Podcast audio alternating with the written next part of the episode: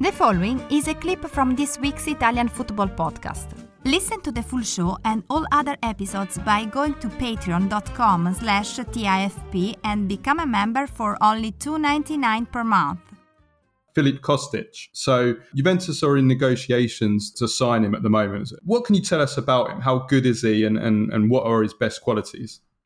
Yeah, I think it's kind of surprising that Eintracht Frankfurt are, are willing to let him go for as cheaply as the, as they're letting him go. I know he's turning 30, obviously, during the season or in the early half of the season, but it seems that 20 million or whatever money is being bandied about seems a bit cheap for a player of his kind of playmaking ability or creative ability because there's few players in Europe that can kind of deliver across the same way as he can. And that's probably his biggest strength, like you asked. It's it's getting the ball into the box and and creating chances. And he just has this knack. He's not he's not a super dribbler. He's not super quick, but he just seems to be able to cross a ball like nobody else. A bit like a bit like Beckham back in I suppose. You wouldn't have said Beckham was the world's best dribbler or the world's fastest player, but when he had the ball out in the wing, you knew it was going to end up near near the striker's head, kind of, or or in a, a dangerous position. And, and Kostic is that sort of a player. So it's kind of surprising that, that Frankfurt are, are willing to let him go, but he would be a huge addition to, to Juventus and Serie A.